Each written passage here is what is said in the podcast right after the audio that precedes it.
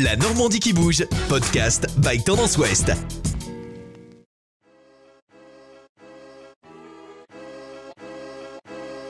Vous avez sûrement déjà croisé l'une de ses œuvres au détour d'une rue. On peut en admirer sur le château d'eau, sur les galeries Lafayette ou sur la presqu'île de Caen. Derrière ses dessins de street art se cache Piotr, un artiste canet passionné d'art depuis son plus jeune âge. J'avais Pierre et le loup de Prokofiev, où c'était un vinyle illustré. C'est mon souvenir le plus lointain en illustration, et je me souviens de recopier les dessins des illustrations du vinyle de Prokofiev. Et c'est l'histoire de Pierre et le loup avec... Il y a justement ces couleurs primaires pétantes de l'époque, et je pense que c'est parti un peu de là. J'ai dessiné des maisons, des toits russes, pas mal de personnages, je me racontais des histoires en fait. Ça a toujours été présent, je crois que mon père m'a offert mon premier livre sur Picasso à ma demande, parce qu'on avait dû avoir un exposé en dernière section de maternelle sur Picasso, et j'ai trouvé ça génial, et j'ai insisté fortement, donc j'ai eu un gros bouquin sur Picasso. J'avais 6 ou 7 ans et je dessinais tout le temps et ça ne m'a jamais quitté. Alors j'ai toujours eu, depuis tout petit, toujours sur moi un cahier de dessin, un book, et j'en ai tout le temps. Ça ne m'a jamais quitté depuis que je suis vraiment petit.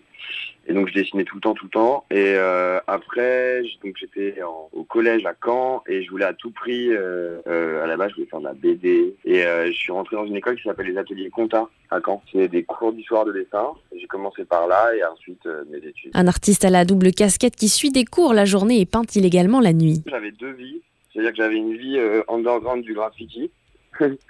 Avec où je suis passé par j'ai eu quelques débords de justice, mais je suis passé par le chemin des trains, etc., jusqu'à ce que je me fasse attraper. Et puis pour éviter d'avoir trop de problèmes de justice, et puis pour changer aussi, j'ai commencé à faire des fresques pour des centres de réinsertion et ainsi de suite. Et derrière, j'ai pris vraiment un goût particulier à faire de la fresque aussi en légal, parce que ça me permettait le temps de travailler mon esquisse, passer du temps sur mon mur, etc. Et c'est resté. La partie légale, c'est les inspirations, tout le mouvement hip-hop.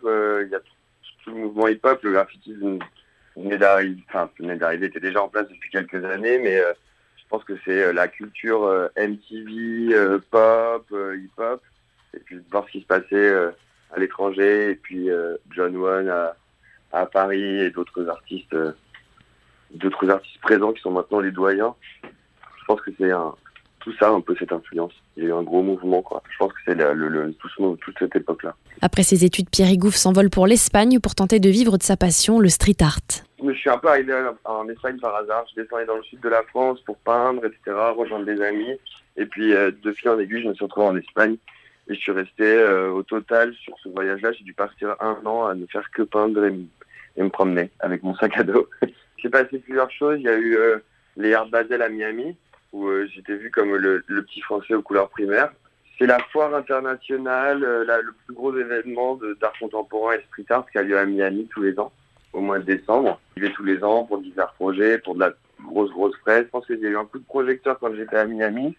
Et après, je suis revenu à Caen. J'ai monté le projet du Château d'eau avec un ami à moi qui s'appelle David Rosens. Et je pense que ça m'a bien inscrit dans le territoire normand, de fil en aiguille, avec les différentes expositions, les collabs avec les marques. Ça allait assez vite, en fait. J'ai travaillé pour une collaboration avec Louis Pion et Lacoste. Caen est une ville importante pour moi et que j'ai toujours du plaisir pour devenir peintre à Caen, quoi. Ça restera toujours ma ville de cœur, quoi. J'y ai passé beaucoup de temps, que j'ai de la famille, et que Caen m'a aidé sur plein d'aspects à m'émanciper, en fait. À travers le projet qu'on a fait à La Page, la reconnaissance de mon public canet est différente. C'est particulier, on est très chauvin et ça sympa. Artiste reconnu aujourd'hui dans le milieu du street art, le travail de Piotr sera exposé à Miami en 2022. Une collection de vêtements avec ses dessins devrait aussi voir le jour l'an prochain. Podcast by Tendance Ouest. Podcast by Tendance Ouest.